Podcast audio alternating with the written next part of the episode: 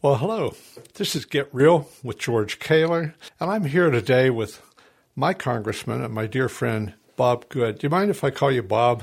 Please do call me Bob, George. Be, you know, it's the funniest thing. You're an important congressman, and so many people love and respect you, but they still call you Bob. uh, that they do. Uh, my staff calls me Bob, and uh, my constituents are always told to call me Bob. I was Bob before November of 20, and I'll hopefully be Bob still after I'm done with Congress, whenever that might be. Your staff is a little bit different from any staff of any congressman I ever visited. I went in there, one of your members there, Bonnie, George, are you in pain? I said, yes. Uh, my hands were hurt, and uh, the carpal tunnels were crushed. And so she and Sandy Adams held hands and they prayed for me. Wow, good for them. That's the first time I ever visited a congressional office anywhere where the staff held hands and prayed for me.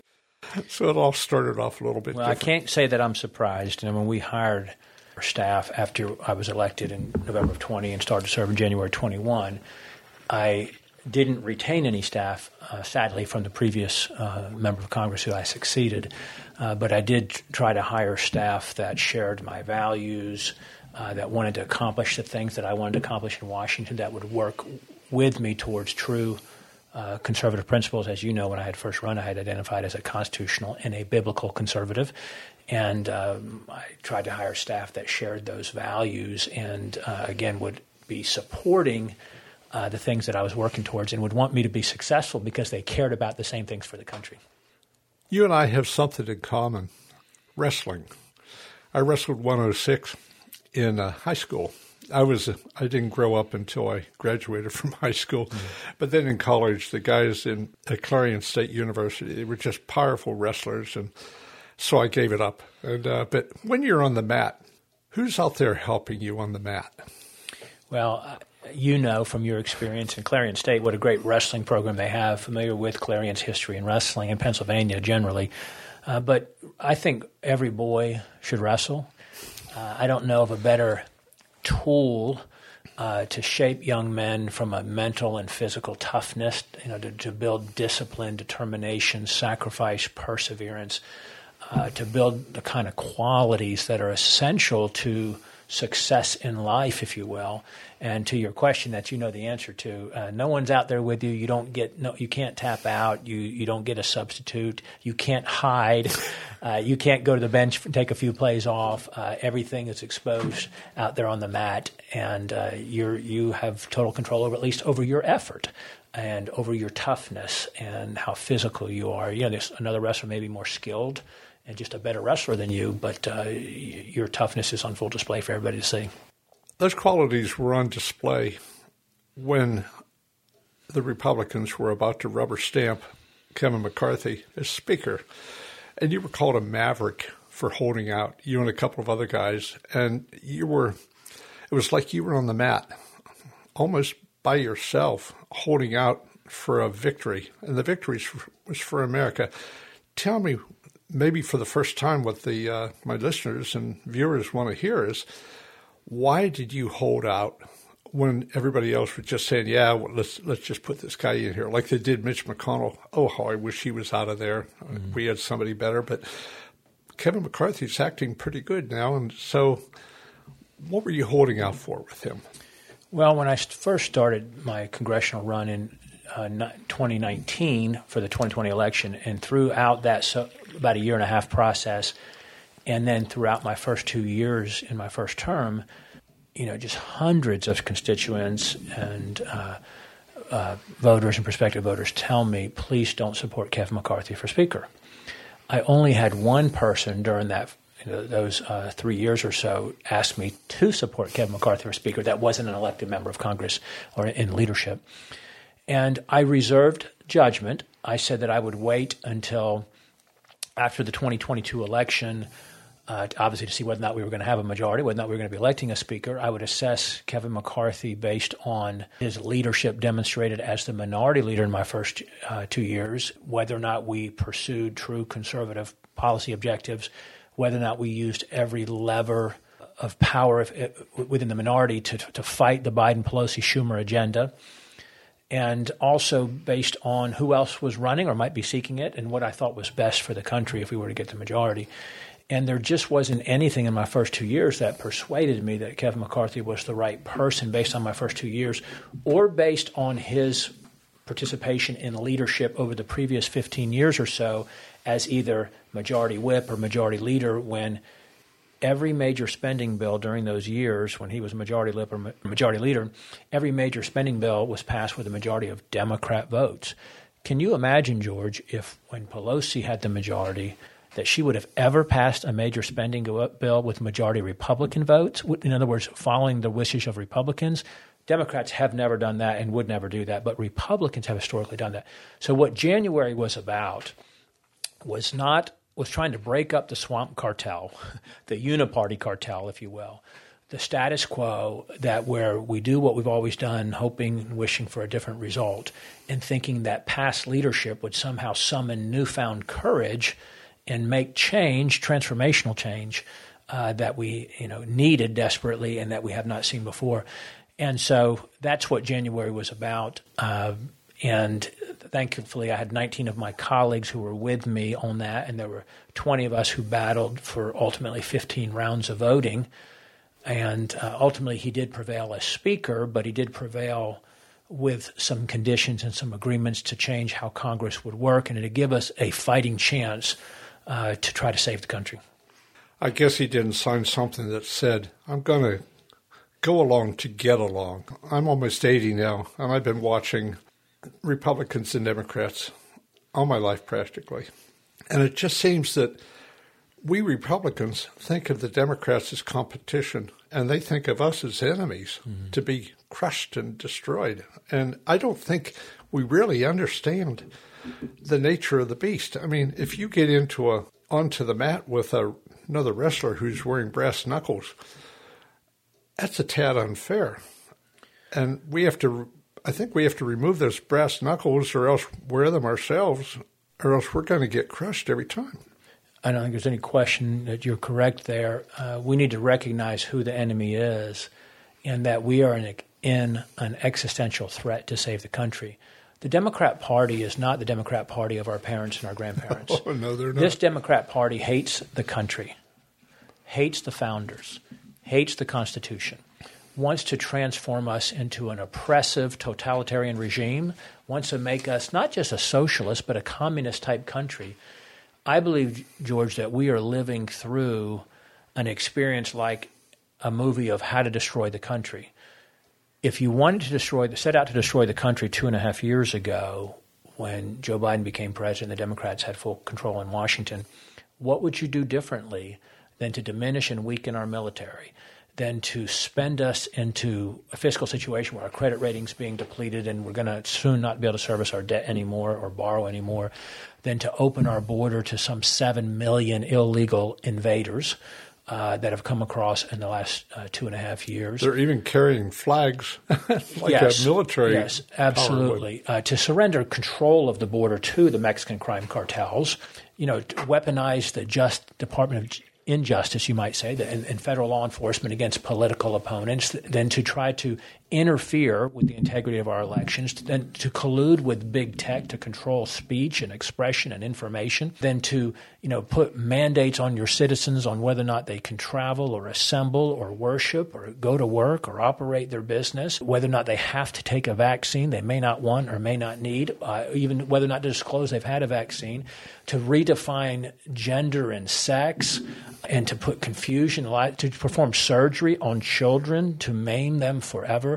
Um, this is the Democrat Party that we're battling against. And we have to know who the enemy is. We have to know that we're in a war for everything we hold dear. And uh, we're truly at a, at, a, at a crossroads to decide what kind of country we're going to be. Well, you might be depressing a lot of people right now because I think a lot of folks just don't know how awful it is. And I read, I observe. Uh, by the way, one of my listeners, I asked my listeners around the country, I said, What are your questions for Congressman Good while he's here? And the temperature I got was they're not just concerned, they're terrified. Mm.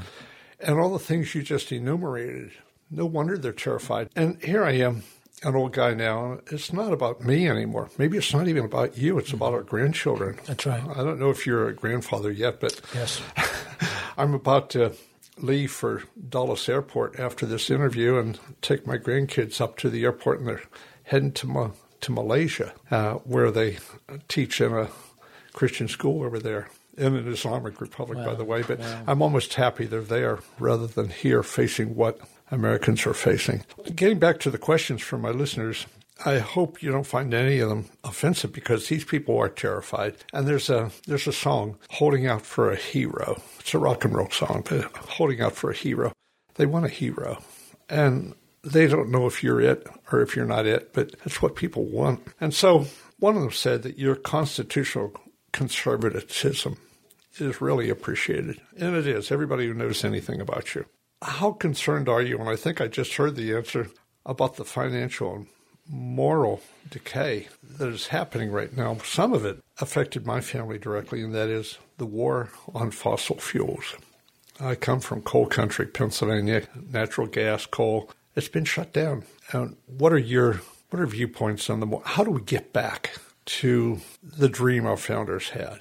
You mentioned at the, kind of the, the onset of that question after my remarks on the things that we should be concerned about. The hope that I would give our listeners is we still are a government of the people, by the people, for the people. We're hanging by a thread, and it is at risk like never before, certainly in modern times. But I still believe there's a majority of people who do not agree with the radical leftist extreme ideology that's become the Democrat Party.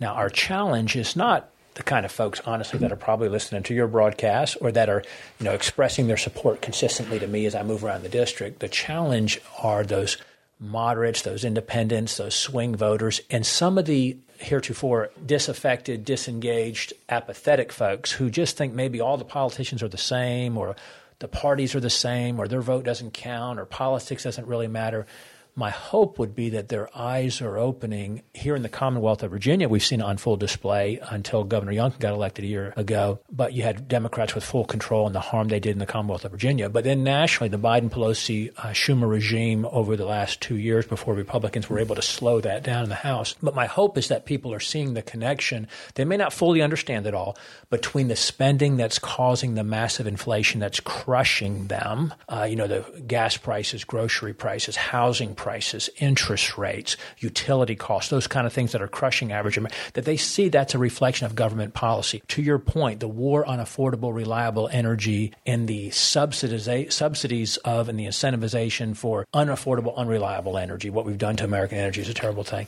uh, that they see, again, the open border policies, that they see the weakening of the military on the national stage, that they see that we're sending billions of dollars to Ukraine and depleting our own military strength in the debacle in Afghanistan two years ago, I think yesterday, uh, that they see the, you know, the, the extreme policies, uh, the LGBT, LGBTQ uh, agenda that's never satisfied and what they've been doing with gender ideology and sexual definitions, if you will, the education extremism, trying to divide us on race, those sorts sorts of things, and nothing's going in the right direction under Joe Biden. And that uh, here in our Commonwealth, again, we see hopefully a test case uh, this November, and we see a reaction to that in the election this fall, and then we see a reaction to it nationally next year. So we do have that opportunity to save our country. You and I both know politicians don't have the answers, uh, but but politics and government can be an ally to the people to facilitate freedom, strengthening the family, strengthening our foundation, strengthening our economy, uh, protecting and preserving our constitutional rights, those sorts of things. Uh, securing our nation from a safety and national security standpoint, you know, maintaining our position as the economic and military superpower in the world. And you and I both know to that point, uh, George, when in the history of the world, and you're more of a historian than I am, but when in the history of the world has the world's economic and military superpower used it for good, imperfectly, of course, but rather than to conquer the world. Only us. Only us. No nation history of the world has freed more people, evangelized more people, rescued more people, uh, and and saved more people around the globe. Has been a beacon of freedom around the globe. Has been a beacon of evangelism around the globe. Been more welcoming to more immigrants, more generous in our policy, and given more upward mobility opportunity to people of all races, all ethnicities, all nationalities than the United States of America. And what would the world be? Without the United States as that dominant power. We are seeing what it might be today, but we have a chance to save it. Yeah, there's a book called America Alone. It touches on America's the last hope for freedom across the world. You touched on one of the things one of my listeners asked. He said, It's the middle class, which usually is the supporters of the Republican candidates, of the conservatives. And in the primaries, whoever's more constitutionally bent and conservative that they vote for. And yet they're the ones who are being so severely impacted by the inflation that's, that's been right. imposed on us. The inflation, there's all inflation is is printing too much money, and now they're not even printing it. It's just digital. The Treasury, when they said, "Okay, we're going to do a, a trillion dollar thing for after COVID," Tom Cotton was an early leader on that, and he was, you know, he was belittled for that when he came out early and said, "Gosh, everybody, common sense would tell you it comes from it came from the lab." Well, I refused the vaccination. In fact, all my family, every member of all my family and the grandchildren, everybody refused the vaccination. And we were called bad names. Or you're not good citizens and, mm-hmm. and you don't care if other people get COVID because you're going to spread it and all that. And now we're finding out, and the military, thank God, they just stopped forcing the vaccination on healthy people. I don't know if you know this, but only three members of the military died COVID. But now they're showing up with all kinds of cardiac myocarditis. Yeah. And my people in Uganda and Kenya, my doctors there, I work down there, and they're reporting young soccer players who have been vaccinated showing up with cardiac problems. I mean, healthy as can be young men who are no longer healthy. So the, the vaccinations, it's just maddening. One of the other things that's maddening to my listeners, and they're scared about the January 6th prisoners. Mm-hmm. They're in the federal gulag with no trial dates. And if we've seen the videos, we saw that hundreds of them were invited in.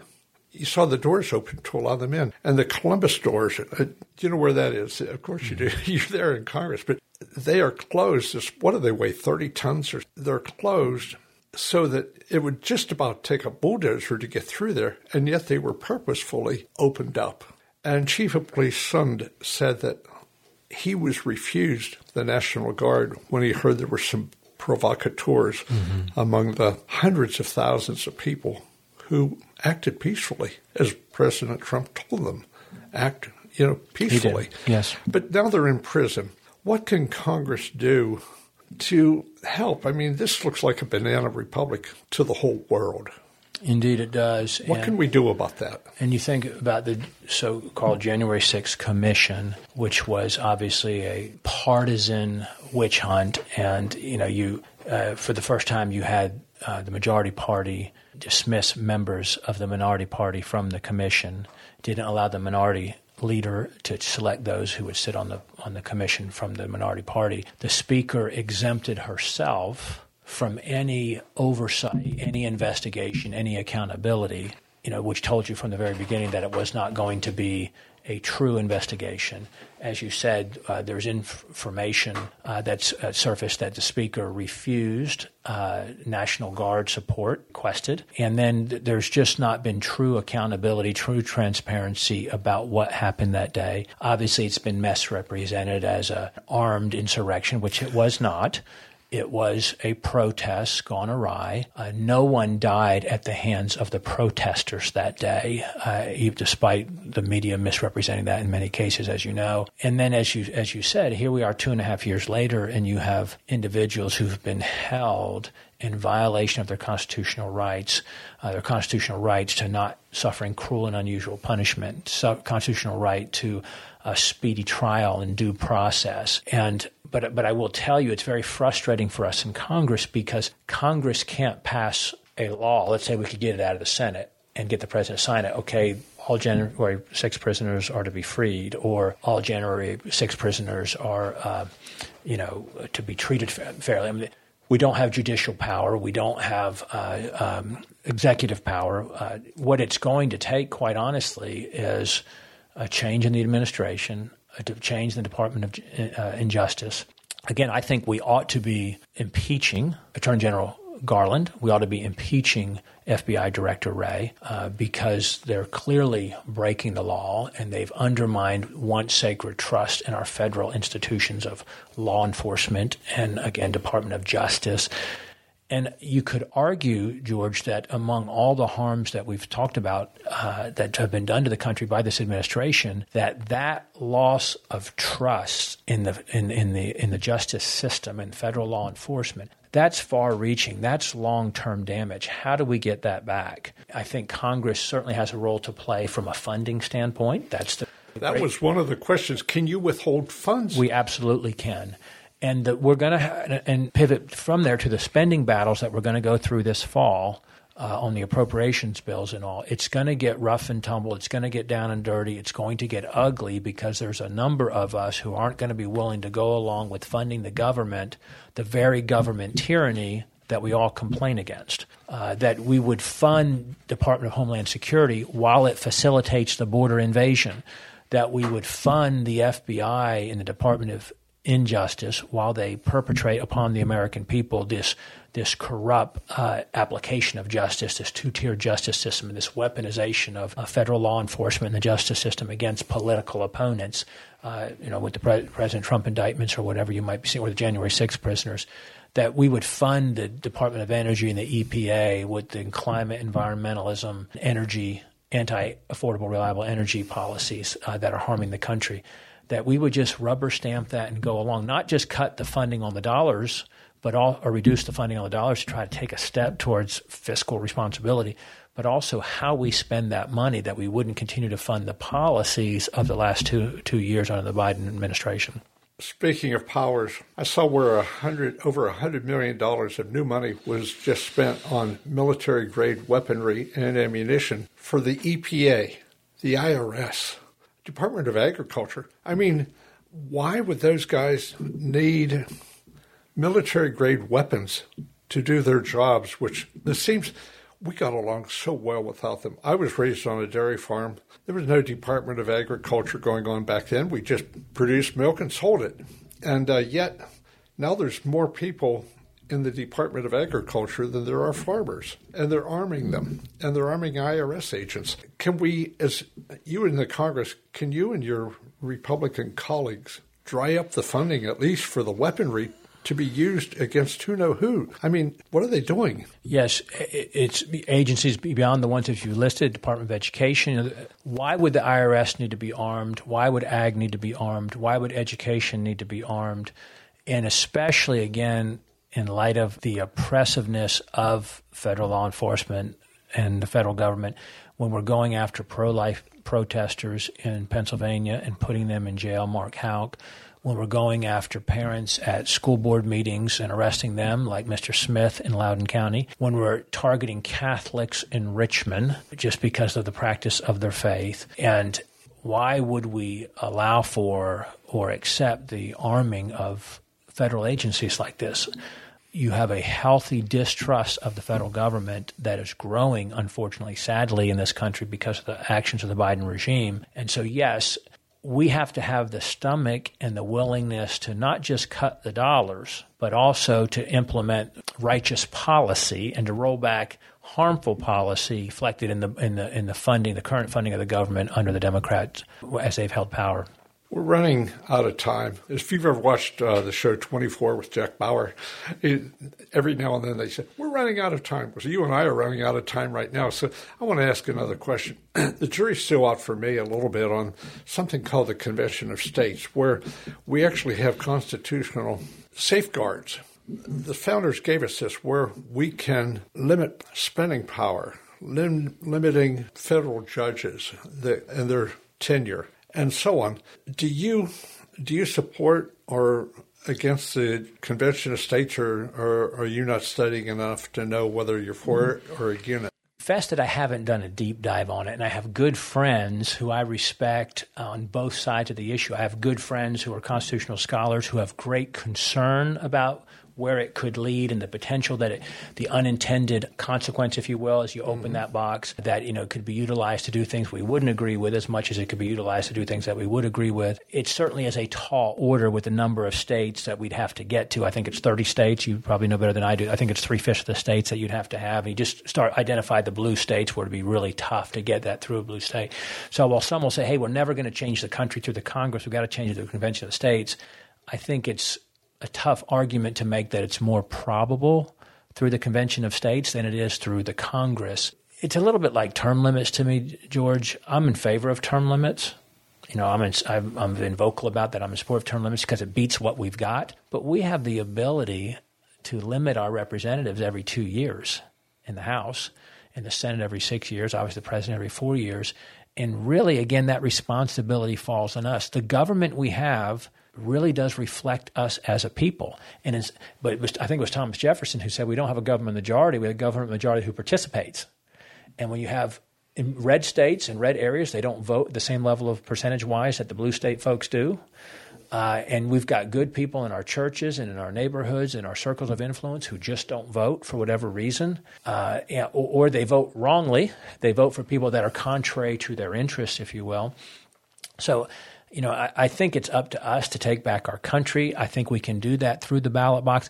The people that are in power, we put them in power and you know, I said, well, gosh, the integrity of our election has been compromised, and we could, gosh, we could talk about that for a lot more than thirty minutes, and I agree with that. But we still put those people in power who are the ones who went along with trying to undermine the integrity of our election so they could stay in power. I mean, we as a larger collective people, we did that. Well, Joseph Stalin said, "It's not votes, it's ballots." Yeah, and who counts? And, and, we saw that in 2020, and I think we saw it some in uh, 2022, the election there as well problems in Pennsylvania I hear from here and there around the country a lot. And so ballots and ballot harvesting mm-hmm. and dead people voting, we haven't really. How are we going to get photo, voter ID, perhaps serial numbers on ballots or whatever, so that they can only be so many issued and this vote by mail, even Jimmy Carter said it That's was right. a recipe That's right. for corruption. That's right. How are we going to get rid of that? Yes, to your point, the bipartisan commission that uh, I think it was James Baker and Jimmy Carter yeah, some thirty some thirty years ago identified three primary opportunities for voter fraud or for election fraud, I should say. It was not having voter ID. We're not requiring that across the country now. It was unsolicited mail ballots, and that's the law the land in many states now. And it was illegals or non citizen voting. And you think about what we have today, and, and that's why what's in addition to the national security issues and the social services and education services, you know, health services all being overtaxed with the illegal invasion of the border. But when you have Joe Biden promising amnesty and going into the 2020 election for illegals here and those who come in, when you have no ability based on Democrats during the Clinton administration to require proof of citizenship to vote, that, that, that was a law that was passed again 30 years ago the, during the Clinton years. And then you have no voter ID. And then when you have automatic voter registration in many places around the country, you know illegals are voting today in our elections. But the pr- challenge is, and, and, and, this is the way our founders set it up, we have a 50 state solution or a 50 state problem. The founders largely gave, and the Constitution is not real detailed, and, and I know you know this, as it applies to elections. And it gives uh, each state conducts its own elections, and, and there's limited federal oversight to it. And the Democrats tried in the last Congress to try to federalize elections, which we might like if we like the president, we like the Congress, we might like the laws that they pass. But how would you like Pelosi, Biden, and Schumer to control all elections across the country? So we don't want it to be federalized, but now we'd like the states to do the right thing. So it is a 50, day, 50 state problem, I should say. Uh, now, that said, I have a bill uh, that I've sponsored that's called One Citizen, One Vote. And what it would do is to say that uh, states and locales would not be eligible for any federal funds to support their election processes if they didn't do a minimum of five things. Do you have co-sponsors on uh, that? Yes, it was introduced last Congress. We haven't introduced it yet this Congress, but we're going to. But it would say that if that you must, in order to get federal funds for your elections, you must require voter ID. You must not allow unsolicited mail ballots, mass mail balloting. You must not allow ballot harvesting, handling of ballots by third parties. You must not allow drop boxes away from polling places, and that and, and you must not allow non citizens to vote. I think those five things would go a long ways towards, towards improving the integrity of our elections. At the end of the day, the Democrats, they're, they're, against all of these things because they do want to facilitate election cheating. There's no reason to be against voter ID unless you want to allow people who to vote uh, illegally. There's no reason why you'd want unsolicited mass mail. But, you know, think about when you move to a new location and you get mail for people who've lived there you know how many times back not just the previous person but the pe- person before that what about apartments uh, you know, where people are so transient. And so it, what the Dems want to do is anybody who's ever lived any place gets a, a mail ballot sent to them, and then someone can take all those ballots that arrive, cast those ballots, and no one could ever prove who did that. It even happened here in Little Lynchburg, which is a pretty conservative town. Well, Bob, we're out of time. I can't even tell you how much my listeners and I appreciate this visit with you. Do you have any words of hope for them be, before we close? Well, I appreciate you having me, George. It's a pleasure to be with you, and I appreciate the work that you do every day. And you've been a long time courageous conservative fighter and a patriot. Uh, and I, again, would just tell our folks we do hold the power. We are still a government of the people, by the people, for the people. If we will take back our country, if we will do it, if we will recognize that everything we hold dear, everything that we value is at stake, an ex- existential threat in our country, and we've got to be bold and courageous advocates in our circles of influence to persuade people on the issues and how to vote, persuade people to vote and to get engaged, that they must be part of taking back the country. We've got to overwhelm the other side at the polls here in Virginia in November. We've got to overwhelm at the polls uh, nationally next November and take back our country. I've been with Congressman Bob Good. This session of Get Real can be seen. Uh, share it with your friends on teawithgeorge.com. Thank you so much for visiting